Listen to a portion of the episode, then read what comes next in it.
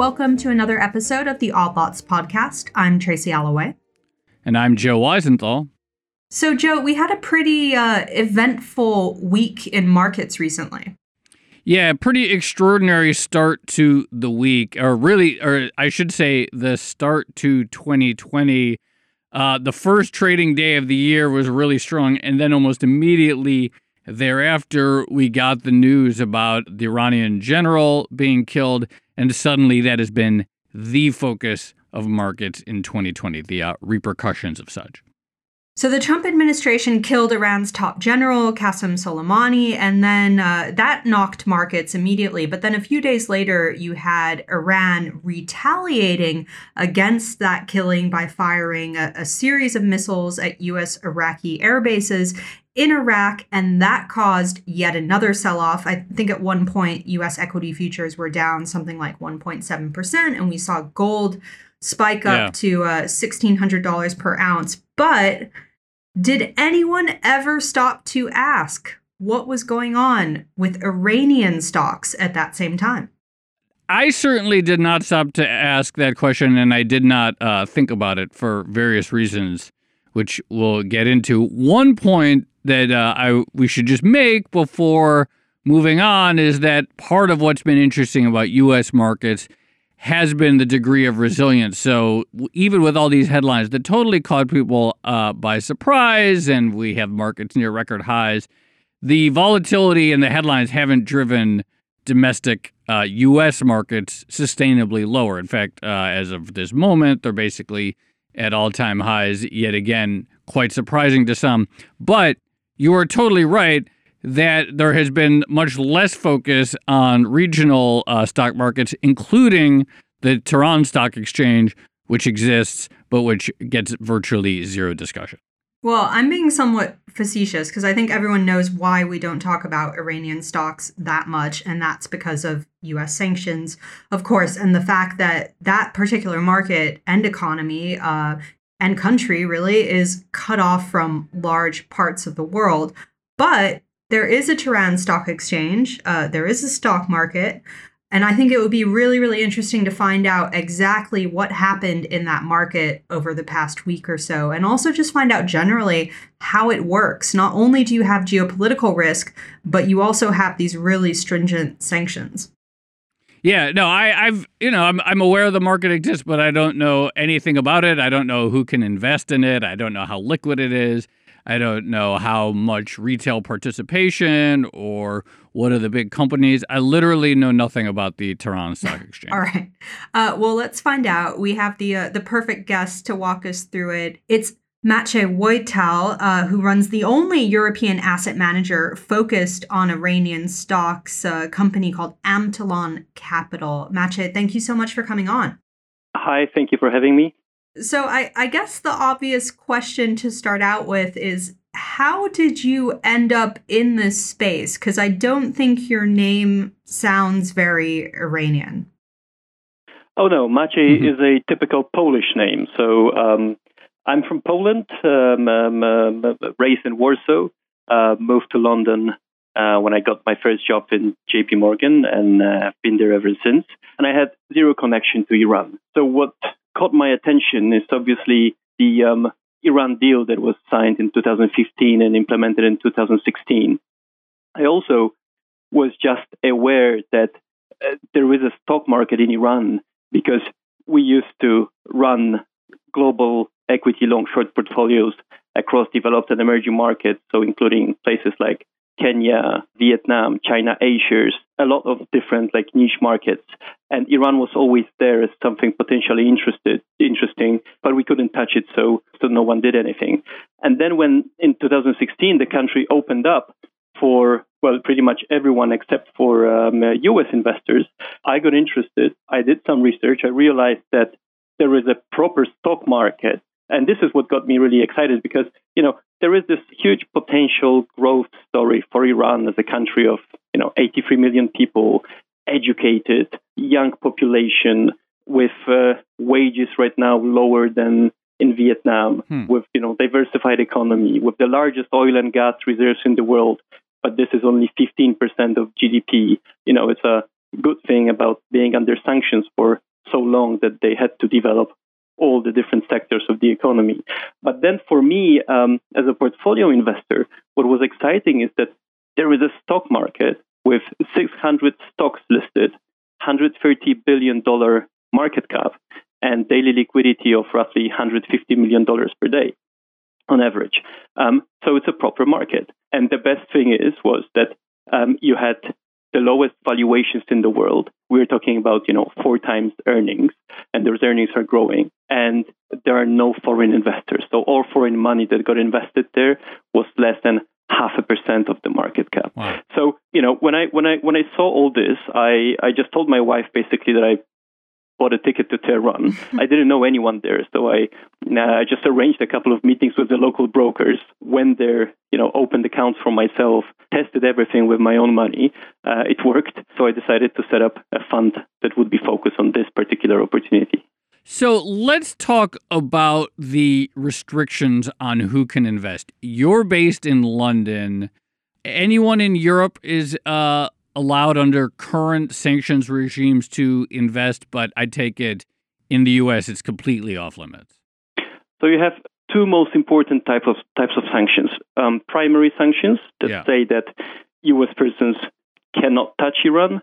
We cannot accept investments from U.S. investors. Okay. We, as a fund, cannot use U.S. dollar uh, or U.S. banks. And then you have secondary sanctions, which say that n- no one else should do business with a long list of certain entities, both individual and um, corporate entities that are on the SDN, is on the sanctions list. And also there is a list of sectors or activities that you shouldn't be doing, like you know physical trading um, in oil, obviously. So you know, big part of our job is due diligence actually, and we have you know we have a special you know Washington-based sanctions lawyer that is um, telling us what we can do, what we cannot do. There's a lot of work. Investing in Iran is actually before you actually get to invest, you have to do a lot of legal work, and then investing itself is is, is actually easy. So, who does your typical client end up being? Like, can you give us a sense of who they are, but also what are they looking for out of the market? Is it, you know, is it a steady stream of dividends? Because capital appreciation seems kind of difficult when you're cut off from a big chunk of the amount of capital in, in the global economy. That will be surprising to hear, but this is actually the best performing equity market of 2009. Uh, mm. 19, sorry, in, in dollar terms. So last year, the main index of Tehran Stock Exchange doubled, or precisely went up by 99.5% wow. in dollar terms. And when you check Bloomberg, for example, for the you know you sort all the indices uh, by the performance, you don't see it because it's not in your database. But but yeah, that's uh, but that's that's that's the reality. So it's actually the best performing equity market that no one knows about. So you are looking for capital gains, absolutely there. So who are the clients then that that are that are interested in the space so i get the return but you still have to have this conversation about investing in what a lot of people would consider a relatively risky market Oh, yes, absolutely. So, first of all, um, all the investors uh, that we have are high net worth individuals from across Europe. It's too early for institutions to uh, to get into the market, and all of these investors are very aware that you know, it's it's it's not a relatively risky market. It's a very risky market. I mean, investment risks are actually quite limited. I mean, when you're buying assets at four times net earnings, and those earnings are growing in you know high double digits every year, investment risks are low. But you have geopolitical risks. I mean, it's not only Iran; it's it's the whole Middle East. But you are getting paid a lot to take those risks. I mean, even if you invest in, in local treasury bills, I mean, right now these are on on, san- on the sanctions list, so you wouldn't be able to. But local investors get paid uh, 22% on short-term government bills. Wow. You have dividend yields of, you know, between 10 and 20 percent. So you, you can very often find companies like utility companies that pay you 20 percent dividend yields. But the biggest opportunity is in the companies that grow their earnings. So all of the last year's rally, which was super counterintuitive because you know it was in such a big contrast to the headlines that you uh, you know kept on receiving about Iran, about the GDP, about you know oil um, exports going down. But oil is not listed. I mean, you have a couple of refineries listed, but oil exploration is not listed. What is interesting are first of all exporters and mainly regional exporters. So when you look at Iran, it's 83 million people, but Iran plus neighboring countries is 400 million people. And Iran is well placed to export to those countries. For example, countries like you know Iraq and Afghanistan, they have 70, 80 million people and don't produce much, so they have to import a lot of the stuff that they consume, and they do it very often from Iran. So this is one thing. But actually, the biggest beneficiaries last year of sanctions and of the currency depreciation that happened the year before were domestic companies. Why? Because after Iranian rial, so the local currency, went down in 2018 by 70%, and then additional sanctions made trade even more difficult. So, you know, it was difficult to process payments, to find, you know, shipping. So the logistics were difficult, insurance and so on. So imports collapsed. And whatever, you know, cheap products were being imported from China, they were no longer competitive and it was more difficult to get them to Iran anyway.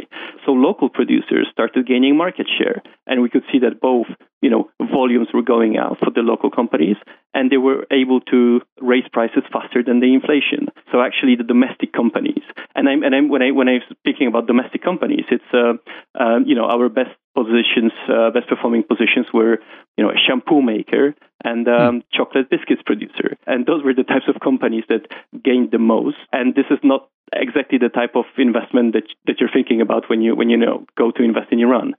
God, I, I already I have so many questions just listening to that. I'm already so fascinated. One thing that I'm always sort of interested in when people invest in sort of extreme emerging frontier type markets that are well out of the mainstream is data quality. So first of all, as you noticed, like I can't even pull up a uh, Tehran Stock Exchange quote on uh, on my Bloomberg. From your perspective, from your seat in London, how confident and how difficult is it to get uh, transparent data on both sort of trading volume, the exchange, and companies themselves to the point where you can like feel confident that you have a good handle on who's doing what and how well? Yeah.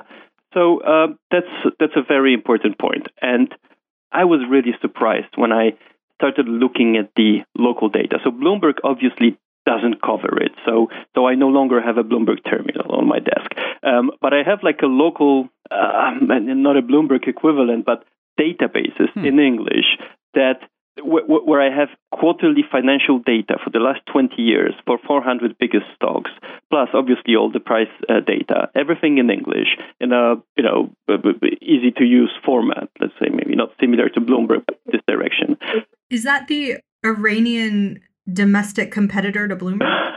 That's uh, um, uh, too much to say, I guess, but um, um, they would love to hear that. Yes. What's it called? Oh, hey, what's it called? Um, it's called um, it's called Bourse Okay, I'll have to Google that later. Yeah. So so so this is one good source, and then but in terms of the quality of the data itself, companies have to report audited quarterly and annual reports just as they are reporting in Europe or the US. They have uh, local accounting standards, but they are moving towards international um, um, financial reporting standards, and the local ones are um, easy to read anyway. But there are two interesting things here. So, first of all, okay, you may see the um, the data, the numbers, uh, but at the back of your head, you you, re, you you have to remember that maybe you should not be trusting all the numbers that you're looking at, right? And I I did invest in China a lot, in you know Chinese companies listed in Shanghai. Even worse were Chinese companies listed in Singapore, and and and, and so a lot of fraud. So so so I was quite quite cautious here. But look, imagine that a company is showing you these were our sales last uh, year this was our net earnings, and our payout ratio is 90%. So we're going to pay out most of our net earnings, almost all of our net earnings, as dividend. And then you're getting this dividend, receiving this dividend into your account. So, you know, this is something real, right? So you can no longer question whether the net earnings figure was, was right or wrong because you actually received most of it as dividend. And, and, and most companies have very high dividend yields and, and um, uh, payout ratios. So this validates the data. Moreover, what I get there is something, is actually something that I don't get in other markets, which is monthly sales data. So all the big and uh, medium-sized companies are required to report on a monthly basis revenue across their main product categories and split into volumes and unit prices, which is a lot of data that you can analyze. And, and, and after two months, you pretty much know what to expect from the next quarterly earnings. And the best thing is that not many people are doing this this work in Iran. Why? Because you know almost all the local investors are retail investors. China A shares or Vietnam before funds started investing there. Have uh, literally almost all of the local investors are non-sophisticated retail investors. So everyone is pretty much, you know, short-term momentum, right? Without trying to analyze stuff, try to forecast any numbers. So what we are doing is actually you know, pretty simple work. I mean, we're just doing our work, uh, building models, uh, analyzing hundreds of data per month uh, for most of the companies. And it's great because for a professional investor, you know, you do your work and you get rewarded. So, I mean, one of the big differences between being a domestic retail investor versus, you know, a sophisticated international investor is the currency conversion. Uh, how big a factor is that for you when it comes to your investment strategy and how difficult is it to get money from Iran converted into other currencies and other accounts outside of Iran? Yeah, so uh, exchanging money is not an issue. There is, maybe right now it's better, but over the last previous two years, there was a bit of a chaos with the um, exchange rates. So you had, you know, three different exchange rates that uh, were making you know, even the locals got confused in terms of which one to use and which one they, they, they should be using to value investments and so on. So um, um, you have the official rate, which basically no one is using because this is a subsidized rate to import certain pharmaceutical and agricultural goods. Then you have the NIMA platform rate, which is where all the exporters and importers are required to exchange their currency, and this is where the biggest liquidity is. And then you have the bazaar rate, where all the individual Iranians, without any limits, they can they can just trade usually you know physical dollar bills right on the bazaar, which which is super volatile, not very liquid. So whenever there is like a panic, which we saw many times uh, over the previous year, and, uh, you know they were rushing to the bazaar to buy you know physical dollar bills and um, uh, and hide them under the mattress. So right now, because after 2018 uh, when the currency dropped by 70%, 2019 was stable. And terms of the currency, stable in terms of actually got better in terms of economic activity because uncertainty related to US sanctions uh, went down. And this started feeding into the company's earnings, hence the bull market in Iran. But um, so so trading currency and all, all, the exchange rates, I mean the NIMA rate and the Bazaar rate converged. So right now there is not much issue in terms of exchanging, buying, selling hard currency. The biggest problem is always transferring money because there is a very short list of banks that are still connected to you know Iranian banks via SWIFT. Not all Iranian banks are on the um, SDN list. There, there is a couple of privately owned banks that have nothing to do with sanctions. I mean, they are part of the financial system, which is uh, which is under sanctions, but but them as um, entities, they, they they are okay. But the list of you know foreign banks, Western banks that are happy to to to deal with them is is very very short, and these are usually small uh, independent banks.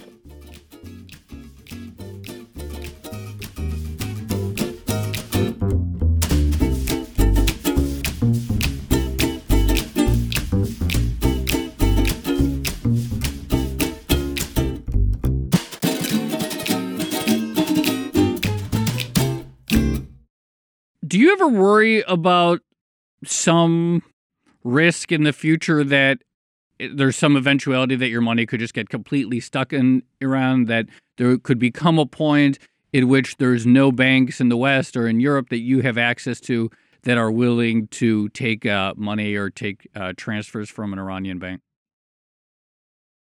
Look, uh, think about 2015. So before Iran deal was um, implemented. Financial system was completely cut off. I mean, no one was dealing with Iranian banks, and yet there was 80 billion dollars per year of trade between Iran and other countries. So, you know, money will always find its way. And how this was done is, you know, you had hundreds or I don't know, maybe thousands, big number of intermediaries that act as, you know, market makers between those that want to move money in, move money out. And this has been actually, you know, working in the um, Middle East um, region, in the Arab world for, uh, you know, actually for centuries. So banks may be cut off, but but it usually finds the way. Another thing is that, in general, sanctions used to be more effective some time ago, like 10 years ago, up to 10 years ago, or up to five years ago. What I'm seeing right now, uh, especially on the um, smaller transaction levels, and many countries are embracing it, is that people use more and more often cryptocurrencies to, to transfer money because it's cheap and it's fast and it doesn't have any you know institutional problems. I think it would be actually for all the let's say troubled countries from Iran to Venezuela and so on to to to embrace it. They obviously would still like to control it, which is not that easy. So so they are a bit um, puzzled in terms of what to do. But Iran actually legalized uh, Bitcoin mining recently, so maybe maybe they are going this way. Another question that I always have relating to markets like these and honestly, even in more sophisticated, very developed financial markets, like if you hear people talk about, say, the Hong Kong market, where Tracy is, they'll be like, oh, yeah, it's rife with you know, related party transaction and insider dealing, and you have to be extremely careful. Talk to us about corporate governance within uh, publicly listed uh, Iranian companies. How confident do you feel that they're well run, that they're not just run for the benefit of insiders? And did this sort of speak to, again, the salience of the um, payout ratio metric when you're analyzing companies in this market? Basically, you have to judge to see that the earnings actually make their way back to shareholders. It's tricky because when you call the company, you want to get more information, for example. So we usually call the CFO when we want to understand more about the, um, I don't know, balance sheet or about the operations sometimes they're just not interested in speaking with you. So the idea of you know valuing the um, financial investors as shareholders is is really not clear for them. So so here it's you don't get good responses from them very often. You don't get good investor relations service. In terms of, you know, corporate governance, whether all the money goes back to, you know, to all the shareholders or gets diverted to friends and family or whoever, well, you have to look at earnings and the payout ratio. And then if those earnings are real earnings, but could be even higher, but they are not because you know some of the costs were actually friends and family or whoever. But then I'm still paying four times for those earnings for those smaller earnings that they should be. Well, I don't know. It could be possible, but I guess I'm still fine with it because it's four times those smaller earnings. So there is even um, upside to this one, right? Maybe it should be three times the real earnings, and it, you know, situation could improve. So, so I'm I'm definitely looking at valuation and and, and payout ratio, so understanding what's happening to this uh, money that the company is producing. So I want to get to recent events and the escalation in tensions between the US and Iran, which uh, Joe and I mentioned earlier. What was it actually like trading the market during that time? And how did the market actually react? And I genuinely don't know the answer to this because. As you mentioned, uh, the Tehran Stock Exchange data is not on the Bloomberg terminal. Uh, we do have regional data for all the other major Middle East indices, and so I can judge from that that Iran was probably hard hit. But I'm I'm really curious to hear your perspective about what exactly happened. Yes. So first of all, we didn't do any trading. Uh, so we were just observing the market. On the first day after the um, killing of Soleimani, the market went limit down, which is minus 5%. So almost all of the stocks went limit down. So people panicked, obviously, but uh, w- what was interesting is uh, the information that half of the selling came from investors who got their trading license, which means that they opened their first brokerage account within the last nine months, so this um, Iranian year. So very unexperienced uh, investors were new to the market. The next day, uh, some of the local institutional investors that are in the market started buying, uh, mainly the biggest exporters, and the market went still down, but it was something like minus minus 1.5, minus 2, depending on the on the index. So altogether, if you want to uh, take into account the equity move plus the FX move, uh, you're looking at let's say minus 10% down year to date, which, to be honest, given the usual volatility of you know Tehran Stock Exchange and the FX, is um, is not that huge. So um, you know those types of moves um, can happen very easily, you know, within uh, any week.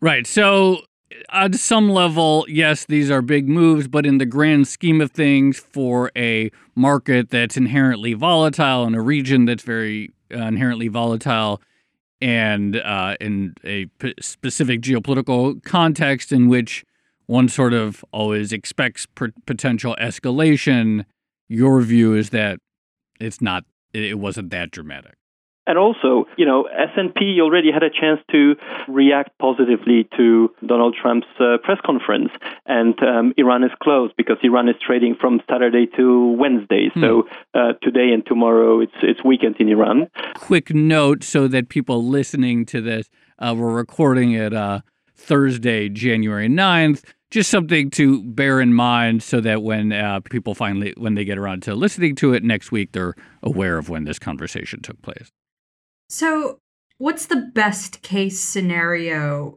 at this point i guess what's the best case realistic scenario like how in your world would you like events between iran and, and the us to unfold from here I think that um, the events from this week were actually quite significant and potentially very positive. Because look, so the US assassinated the Iranian general. Iran had to respond. And it was a very significant response because for the first time they fired missiles at the US uh, military bases. So you don't need anything else to start a war. So if if people wanted to go to a proper military conflict, I mean, that was it, right? They could go into uh, all out confrontation. And this was the situation where I think the extreme outcomes became more likely. So either we have like a proper military confrontation or things actually improve from here. And perhaps you could have like a diplomatic reopening. We've been investing in Iran as long as Donald Trump is president of the United States. So I got used to seeing, you know, the relations between the countries getting worse and worse each quarter. So that's that's my main environment in, in which I've been operating. And actually after Trump's press conference, which I don't think was just neutral and like, you know, oof, we managed to avoid um, the confrontation this time. No, I think it had a lot of positive signals talking about um, working together with Iran on anything, like you know, fighting ISIS and and some some some common targets, or you know, sending a signal that the, the U.S. is open to uh, peace with any nation that is looking for it, um, and so on. So on. It had a lot of positive signals, and um, given that both countries actually went through a very difficult test. I mean, with with those situations, and they passed it. I mean, there is no like you know tension. It's actually de-escalation. This could be a major de- de-escalation going forward. I don't know about you know restarting negotiations and so on. This could take a lot of time. I don't know if it's going to happen or or, or, or when. But what I think is that actually we may have seen a low point in relations between uh, Iran and the U.S. and it's also happening for the relations between Iran and Arab countries like Saudi Arabia or UAE over the last six months. You had plenty of positive signals where those countries started, um, you know, talking to each other and also decreasing the level of uh, tensions. So, you know, being cautiously optimistic, but this could shape as um, potentially the best, ge- geopolitically speaking, the best year for Iran since you know 2016. And when when you're asking me about the best best case scenario, long term, this is the proper integration of Iran with international financial markets, so mainly the banking system. And this will only happen when the sanctions are off. So Iran and the US make some sort of a deal. When this happens, and the foreign capital starts flowing in to Iran, you know, Iran gets to MSCI frontier markets with, you know, 30% of the index or goes straight to MSCI, MSCI emerging markets. You have $10 billion passive inflow overnight to the local stock market.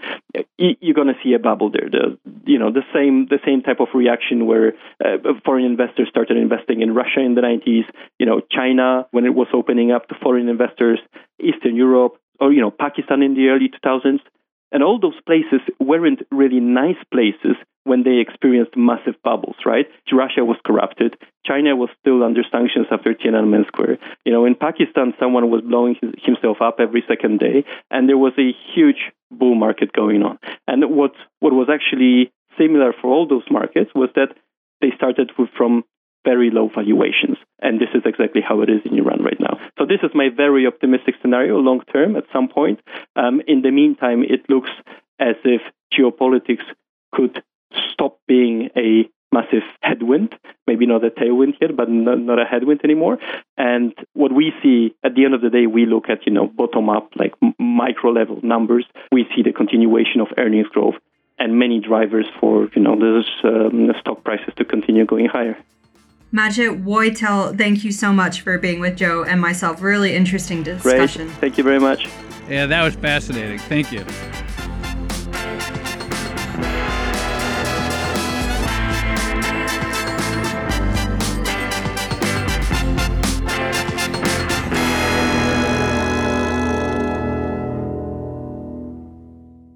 So, Joe, I found that conversation really interesting. Uh, I probably still wouldn't invest in Iranian stocks for a variety of reasons, not least of which uh, the fact that I am a US citizen.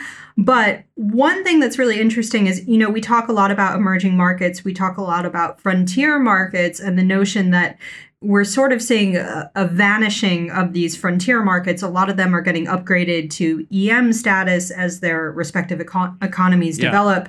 And here you have, you know, a pretty big country, 83 million people, Maciej said, um, lots of resources.